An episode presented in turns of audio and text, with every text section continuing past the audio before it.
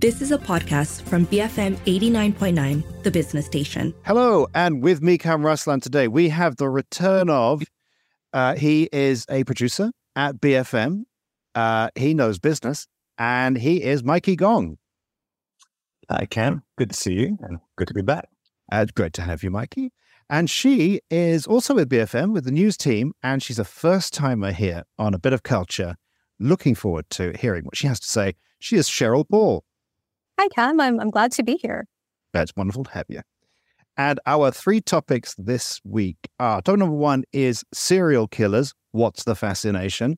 Topic number two is why do we buy mementos when we travel?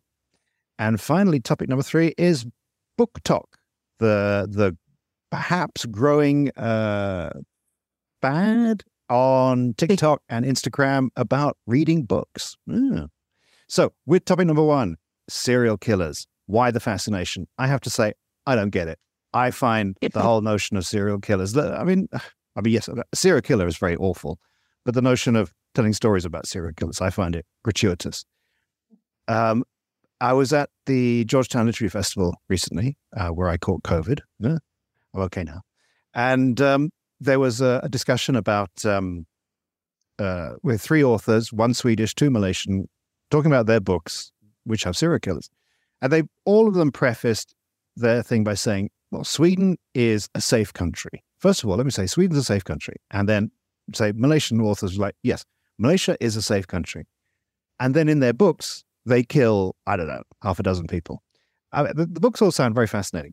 And I actually, once upon a time, did quite a lot of research on maybe the first famous serial killer, Jack the Ripper, um, in London in the 1880s, a person who never got found killed five, maybe seven women who were all prostitutes in the East End of London or the Brick Lane area, which is traditionally where a lot of uh, immigrants live. And I was going through newspapers, uh, expecting to see the story unfold before me. And I discovered they were not reported at all.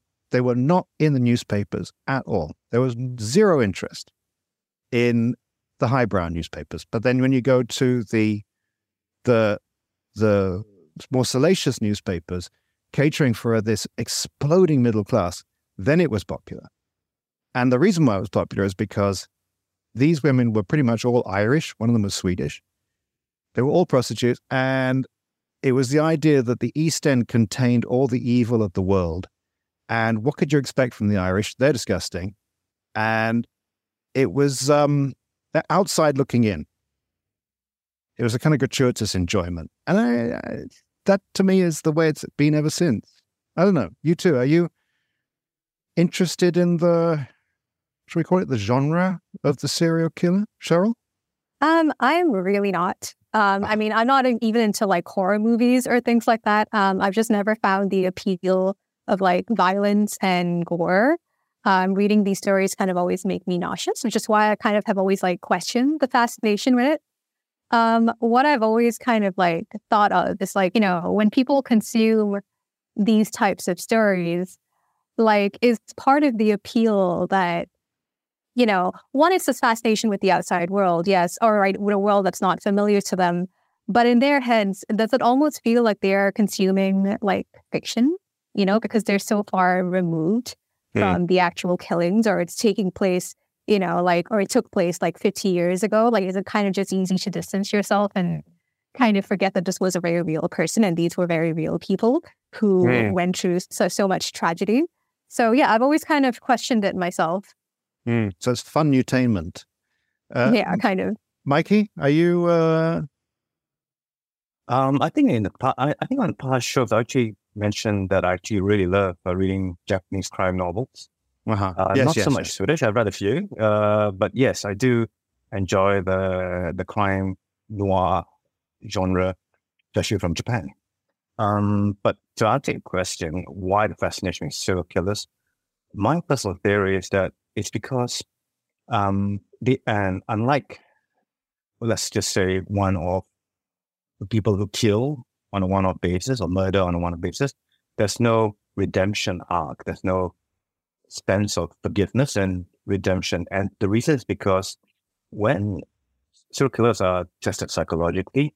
They tend to test on the extreme end of the sociopathic uh, spectrum, um, psychopathic, in fact. So there's this lack of conscience or remorse for whatever they do, and I think that that and that and that moves uh, the act itself, uh, act, act itself into the horrific variety to, to, to, to and and it moves from crime to horror. I mean, crime is horrible, but this actually is pure horror. So it, it's also someone a fascination, though, to to to examine a mad person. Uh, essentially, yeah. I just want to point I mean, out, if Sweden's a safe country, Japan is like the safest country in the whole world, right? And but, yeah, I don't think you know, Bogota in the 1980s, I don't think there were many kind of serial killer stories coming out, uh, fictions coming out of you, there then. You see, the serial killer trope has to do with one person doing the killing and remain, you know, and, and remaining uh, and hidden and where, where his or her crimes go unsolved. Uh, this is opposed to mass killing, which let's say cartels or you know, or you know, or and or armies do on a white skill basis. So why aren't we incredibly fascinated with that? Maybe yeah. you are, maybe you aren't. I'm not. You yeah, know, yeah. but I think it's, it like goes back to the individual and again the fact that as I think as you mentioned, uh, Kam, they lie on a certain spectrum which is hopefully foreign to all three of us here. And uh, as, as, a, as a result, has a certain weird fascination for some. Yeah. Sheryll, you you um, curate the news, and I mean, as you're scrolling through looking for stories, presumably you find these kinds of things, and then do you do you make a I don't know if there's a BFM policy, but do you think, oh, people like that? Um, well, I think you could say that about really just any kind of shocking news, not necessarily um, stories involving like murder. Um, when I see stuff like that, I'm more just horrified. Like I feel a need to report it because it's it's such big news. Um, just today morning, for example, there was a story of a man in Penang who got stabbed 27 times oh. by a stranger, and like no one knows why yet. When I saw that, I was shocked. Um, you know, oh. I had to report on it just because you know it, it is big news, and you know it's it's stuff that's you know it captures enough human interest that it is going to get a lot of engagement online. Um, I don't know if that's particularly like my reaction when I see it of like, oh wow, he got stabbed 27 times. Can't wait to report this. I'm more just like, oh, that's that's quite horrific. Um, yeah, but you know, when people do consume this kind of content, I don't really know what it is our listeners do, but I would like to hope that people are more so horrified than they are kind of like amazed by the by the psyche behind someone who would do that.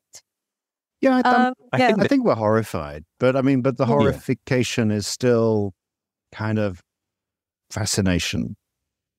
yeah, I suppose. I mean, I get it. Like, I'm not into horror films, but I have watched a couple kind of like fictionalized TV shows um, about someone who is, you know, a murderer. Like, You is a popular example. Um, that's a show about like a stalker who tends to kind of like murder like um, the women he dates. Um, that's a show that I've kind of always found fascinating because they present him, um, the main character, as kind of like an anti hero and they kind of make you like empathize with him. That so much so you often kind of forget how violent his crimes actually are because you see so much of like the emotional aspect that like leads him to commit these crimes. So a part of me kind of sees this fascination. Um, but I don't know. I think that I don't necessarily feel that way about tragedies that happen in real life. I think Sheryll just and described the fascination behind a TV series like Dexter, which is incredibly popular, uh, you know, and five to 10, year, 10 years ago. I personally never saw the the uh, the appeal of it. Um, like Sheryll, I don't like horror. I know it's, it's odd. Why can I read a novel and yet stay away from horror movies? I don't know. For some reason, I, I tend to separate the two into mm. different uh, genres, but that's a, another topic for another time. Yeah. Okay. Well, um, one day I shall I shall um, do a fuller thing about uh, Jack the Ripper and the findings because I mean because the story I, I, I lived in that area for a while and and you'd always be hearing outside people taking people on tours, walking tours, and it's just like just this ongoing fascination for these Because- murders. because they because they never caught him. Kam. They caught the Yorkshire Ripper and numerous others, but not him. How are they I- even sure that it's one person? Like, how do they not know that it was multiple people Yes. doing Uh, the killings? Uh, yeah, yeah, Well, could well be. But actually, a woman, a woman recently bought, bought a book. I've bought the book. I haven't read it yet, but it's looking at the lives of the victims and looks at their life stories. So in a way, it kind of finally, um, we're finally sort of wrapping up the story because they've always just been um, fuel uh, uh, for for the story for this person who was never found or persons. Anyway, we move on, and uh, from one extreme to the other, Mikey, why do we buy mementos of our travels? Ah, that's um, this question's actually like been on my mind for um quite for quite a while. apparently, the or, uh, the origins of this practice started in the 16th century, when uh, Europeans actually started traveling more, and that's actually and they didn't just travel and brought back a few trinkets here and there like what we do now. They actually brought back trunk loads of stuff.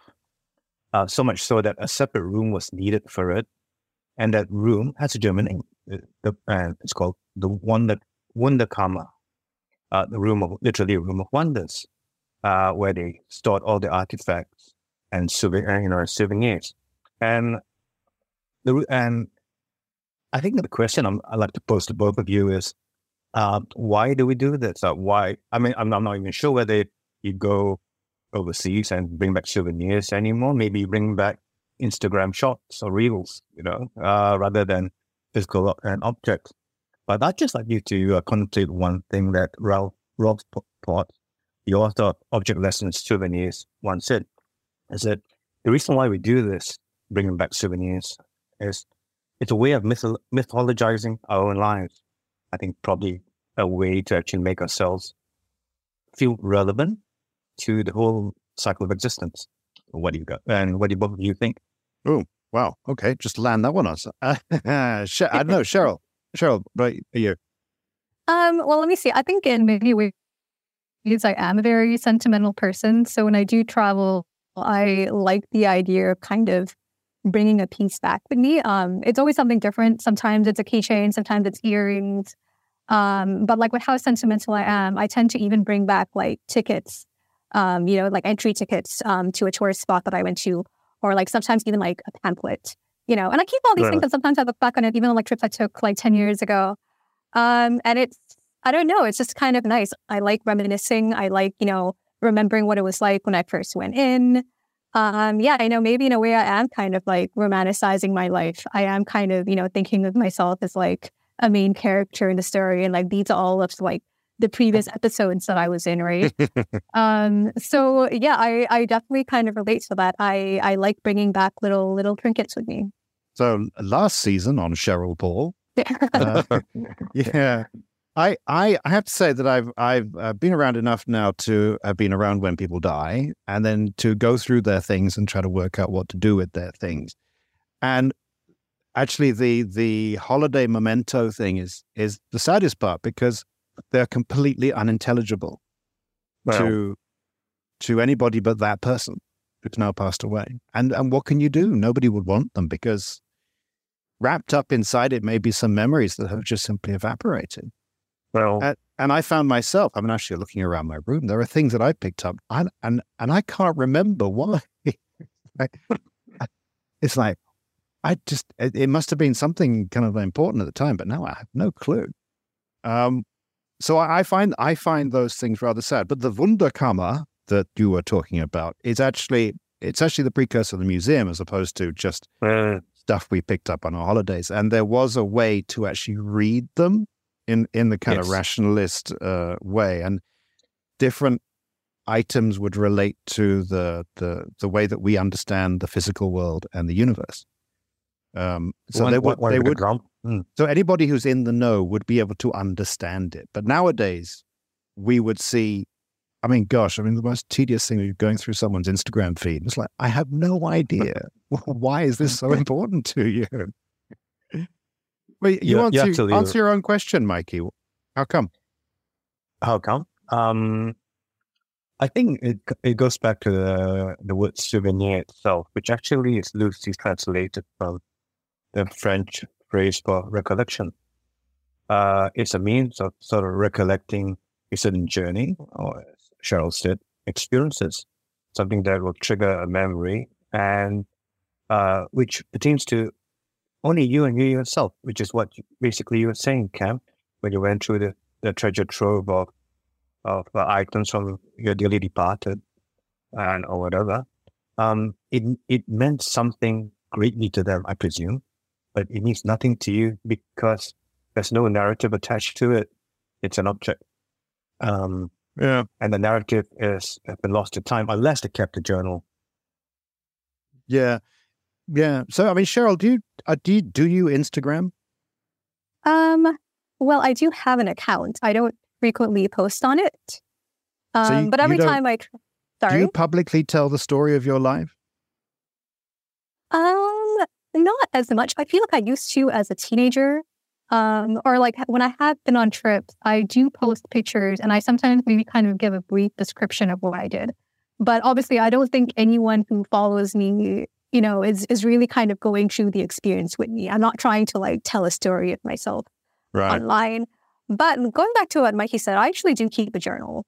So with a lot of like the trinkets Yeah. that I bring back, so like with pamphlets or tickets or whatever, I do tend to like, you know, paste it in my journal and like write about it. Oh, So I'm kind of like keeping the Ah. story for myself. So, you know, whether or not I'll find this as interesting when I'm like 60 years old and looking back, um, I don't know if someone else will find it interesting at some point in my life. Um, but right now, it's a thing that I kind of just do for myself. I kind of just like looking back at my own memories, um, Mm. just for me. Yeah. I- I s- uh, it's a, it's a journal that Oh. is just for you. It is your own private. That's that's your thing. Um, yes, it's it's not for anyone else. I would not want anyone else getting hold getting a hold of it. But So- I mean, hopefully this is uh, many many years in the future, Sheryll. Um, after- Because for me and know, Mikey, it's on- next Tuesday. By the way. yeah, well, next Wednesday, Sure. Uh, and we are meeting at the moment. Sure. Um, Yeah. long after you're gone, Sheryll, would you mind someone look, looking at that journal and associating the trinkets of souvenirs with the narrative and building a picture of you, basically, or writing a narrative? Um, is, is that all? Would you rather consign that journal to to a furnace and just keep it lost forever? Um, if I'm being honest, I've always told people that I want my journals all burnt when I die. You know, it's purely a thing for me because yes, you know, it is a it is a collection of like, you know, my memories and like past experiences. But it's also a collection of a lot of like my personal opinions or like my personal thoughts. Um, you know, that feel like they're mine. I feel like I like collecting them because I like the idea of being able to look back on my own life someday. Um, because sometimes even, you know, I look at I look back at a journal entry I wrote maybe like five years ago.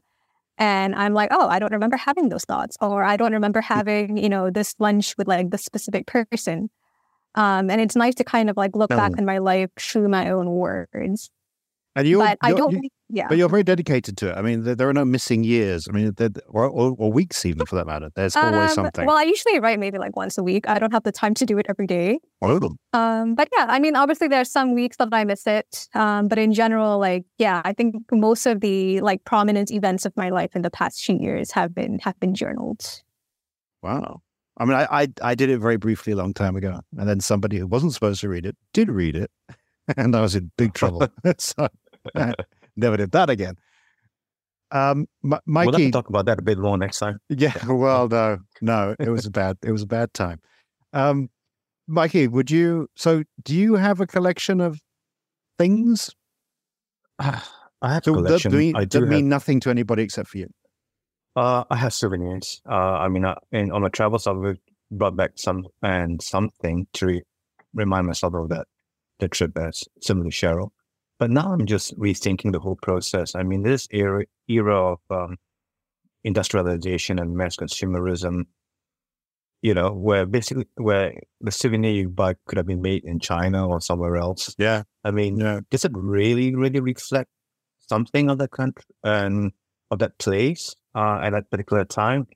So I found my and I find myself gathering experiences, or even writing them down, um, consigning them to my you know, to my mind, and um, and it will be lost to time. I mean, maybe even early if Alzheimer's hits me, but uh, you know, and uh, even if I actually told someone like you, Kam, um, I could never actually express the full force of those, those experiences No. and the, the, you know and, and the story that goes along with it. So uh, the souvenirs are in my mind. yeah. That's that's, that's my way of putting it. in, in my mind and my heart. Yeah. Well, I have here a stone that I I some I picked up somewhere, and I Somewhere, have no like re- on the ground. I don't know. I have no recollection. But- yeah, I might have bought it in a garden center for a fish pond. It may be that prosaic, but now it's like, it's like, oh, this is this is from the pyramids. I, I have no idea. I can't remember. I never been to the pyramids.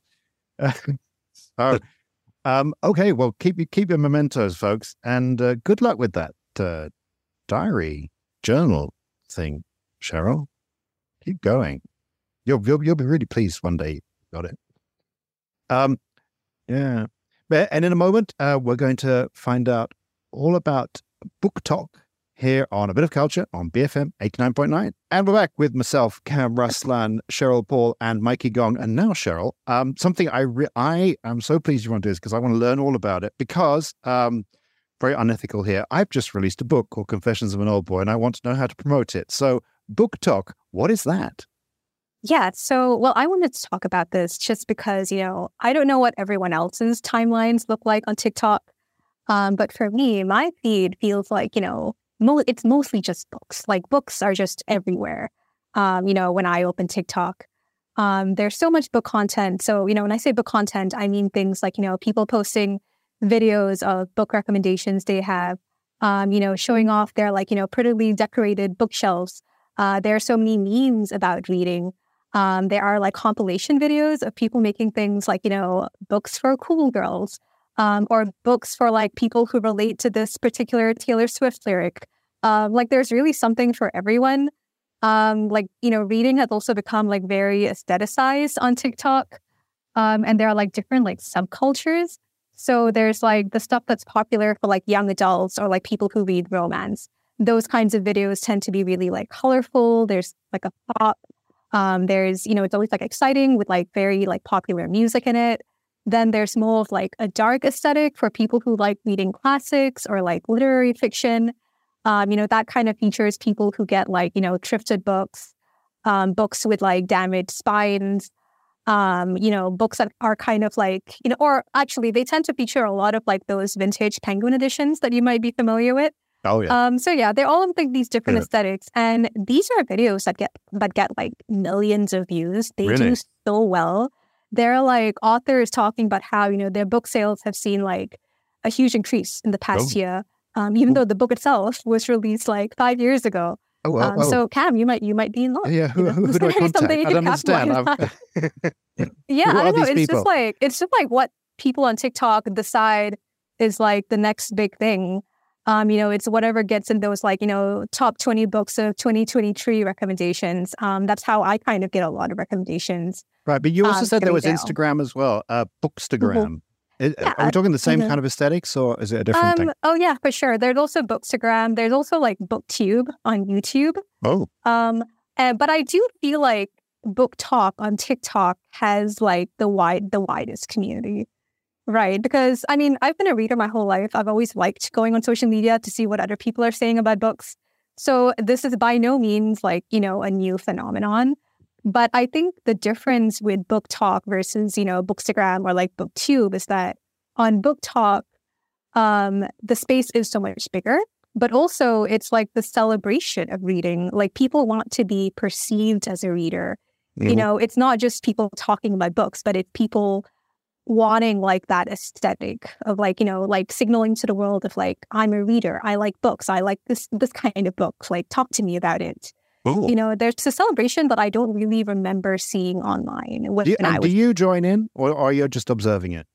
I, I'm more a lurker, I would say. Um, I don't make my own TikToks. I kind of just consume a lot.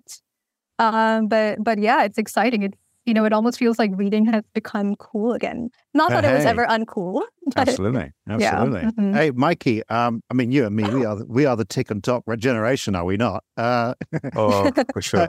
are you familiar with any any of this? None at all. Zero. I, I refuse to have anything to do with uh, TikTok. Oh, really? And yeah, um, and my attitude to social media, books and social media, I think diametrically opposite of Sheryll's. I Really? rather not and and find out what other people think about my uh, my an author or the book, uh, and I just go into bookshop and I browse. And that's the way I do books. But I, but I don't know. I mean, I I think it's very compelling the idea of being part of a, a community, especially something which is Uh. which is as inherently uh, iso- potentially isolating as reading. So what, what's what's wrong with it being isolating? there's nothing wrong with it, Mikey. But I'm just saying that there would be there is an attraction though. Um, instead of just disappearing into a world of books, you can actually um, you know disappear into a world of books, but appear into a world of book readers. I, Right.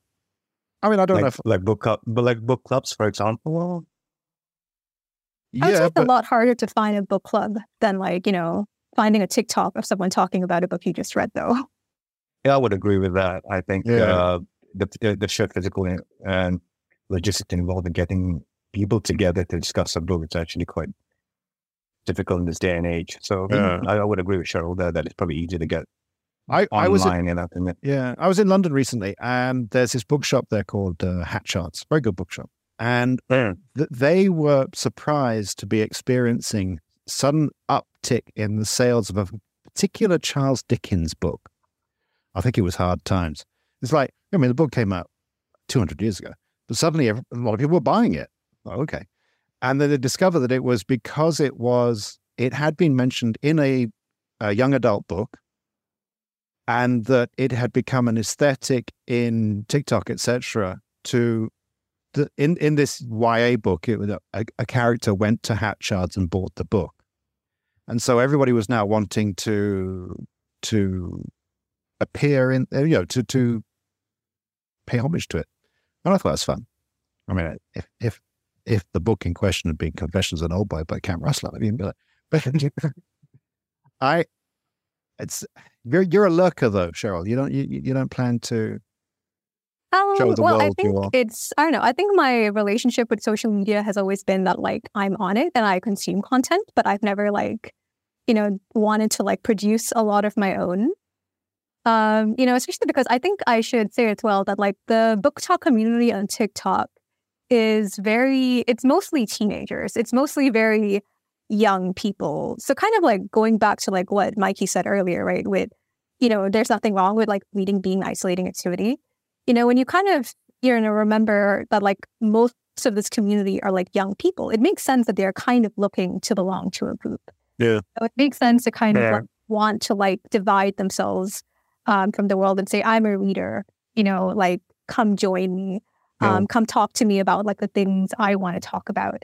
Um, you know, because I don't think people do that just with reading. I feel like, you know, hobbies in general um, are a thing that people kind of sometimes, young people especially, try to sometimes like, you know, make their whole identity um, Yeah. in some ways. So I don't know, it kind of makes sense to me that a lot of them kind of want to wear this hobby on their sleeve because they're so kind of eager to find people um, to give them that sense of belonging, you know? Yeah. So, Mikey, you've never even TikTok. You, I mean, you, you clearly don't have the app on your phone. You, you've never checked it out. You're not. no, no. I, I mean, you and I we're about the same age, and I can understand where you're coming from. But I, I, I have checked it out because simply because you know I'm, I, I just want to Uh. know how things work, and um, and I, I did it through the Beatles, um, and actually I found it really compelling, precisely because of what Sheryll was saying. That the, that you, it's really quite moving. You feel like you're part of something which is cross generational, actually. And that's very thrilling. So even if I'm in my 50s now, and, and there, let's, let's say there was a book that I read in when I was in my early 20s that really meant something to me then, I would find it really quite moving if I could see somebody of that age saying, "What a great book!" It would it would really um, mean something to me in, in terms of a cross generational thing. I guess that by the time you get to our age, though, Mikey, I guess you know the telling the world that we've just read um, War and Peace is not it's not so. I, my God, if I read War and Peace, I'd be telling the world I'd read it. like you, like you try and tell the world and the world you actually did read War and Peace, Ulysses by James Joyce. That would be interesting. Yeah, if I And actually if we- I read that, I, yeah, I mean, Sheryll, are there young kids reading uh, Ulysses by James Joyce? There are people Nah. reading War and Peace. Actually, I see so much content um, of people like you know romanticizing War and Peace. I've never read it myself, so I don't Right. really have thoughts. Um, but yeah, there's very much that you know subsection of, of BookTok as well that's into reading a lot of the older um, and what's considered like I guess more complicated classics. I think I've been slightly on. I, I, I- I don't think it's right to actually tar the whole younger community with a, a general brush. And and the younger generation, and I'm speaking like a grumpy old man that I actually You are, am. aren't you? Yeah. Yes, I am. It's actually, and pound for pound, a lot smarter, sharper, more exposed to an, an, a globalized and a globalized world as compared to you and me, Kam, Yeah, when we were growing up. absolutely. So it stands to reason that they should or would read books, uh, shall we just say, of a high caliber, of, of a more varied nature compared to um, the, and to us. And I can under, understand the socialization aspect of it, the need to actually uh, discuss this with someone. I mean, it's the same uh, mechanism between you and me just having a chat about a book that we uh, uh, that we like or dislike. So yeah. um, yeah, I understand the medium and I understand the trimmings around it, which is what I think Joe called the aesthet- aestheticization of, of, of, that that of is the quite. culture. You managed to get quite an admission out of grumpy old man Mikey Gong there, and before you know it, he's going to be like addicted to TikTok. Yeah, I'd love to my- see that. Yeah, mark my words. Hey, uh, before we finish, Yeah. Sheryll, uh, are there any particular books which which are uh, what are the, the book titles that are really up there that, that people are sort of Um, so I guess like this. I mean, this really kind of depends which like subculture you're in, right?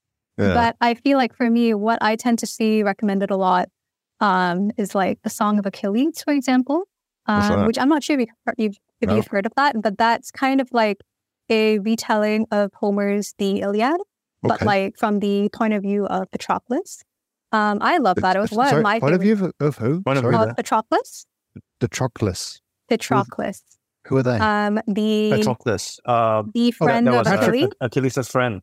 oh, yes. Patroclus. All Right. right, sorry. Yeah, this is the Oh, problem is with that reading. how you? Oh, I'm The problem sorry if I'm pronouncing it I know. wrong. The problem with reading is you actually never know how things are actually supposed to be Yeah, I pronounced. suppose. Uh, Patroclus. Yeah. okay. Well, All right. Patroclus. Is, is that a new book? Patroclus. Yeah, Uh, Patroclus. I think that was one of those books that came out actually a while ago, but it just got popular on TikTok in like the past two years. Well, you know, because when I was young, um, Well, I I devoured um, Greek mythology stories myself. Yeah, loved Okay. it. Oh wow! Oh, look out for that. yeah. Okay, well, thank you for the lesson, and uh, I will be jumping in and, and doing some really ham-fisted, terrible TikToks trying to sell my book. I'm glad to so- hear that. They're going to be so embarrassing. Um, so we move on to uh, recommendations, the final part of the show, where we recommend something we think might be of interest. And I go first. So I'm I'm just going to recommend it because I'm really enjoying it. It's a book, and um, I'm reading it right now, and it's really good. It's called London and the 17th Century by Margarette Lincoln, and it's it is as it says on the tin. It's London and the 17th century. And the reason why I like it also is because it's not narrative history. Narrative history is when, you know, you follow one person's life and then he did this and then he did that. There's an inbuilt story in there and there's a beginning and an end. This is social history and I and it's a hard thing to pull off. And I, I enjoy social history where you just sort of talk about eating, you know, food, medicine, and these and if you can make that um gripping, that's that's a real skill. And I think she's really done it. And uh it, it's just really good. I like it. London Is the there a particular underlying theme in that book? This book is thought, like, for example, hygiene. When I think 17th century, I think hygiene yeah, th- I mean, there is quite a bit of that. Um, well, they themselves at that time didn't really look upon hygiene as being a thing. Um, I mean, there were a lot of there were a lot of there was a plague, a lot of diseases, but they didn't Uh. think that hygiene was the issue. Um, smells, they thought it all went through smells. well, uh, Uh, so then they they carry uh, fragrant uh, uh, little uh, handkerchiefs and what to, to try Uh. and keep away. Um, no, I mean, if there is an underlying theme, it's the idea that in that century, London went from a fairly small place to a very big place. So it's charting the, the growth of it. Um, So that's my recommendation. And uh, Next. Mikey, Uh, my, my recommendation is actually a TV series from, oh, probably over 15, um, 16 years back. It's called Rome. I Oh. ran for two seasons, and it instead of being a wide, uh, you know, and, and, and a big story about the, the Roman Empire, it actually told it through two protagonists, um, Pullo and Lucius, two legionaries.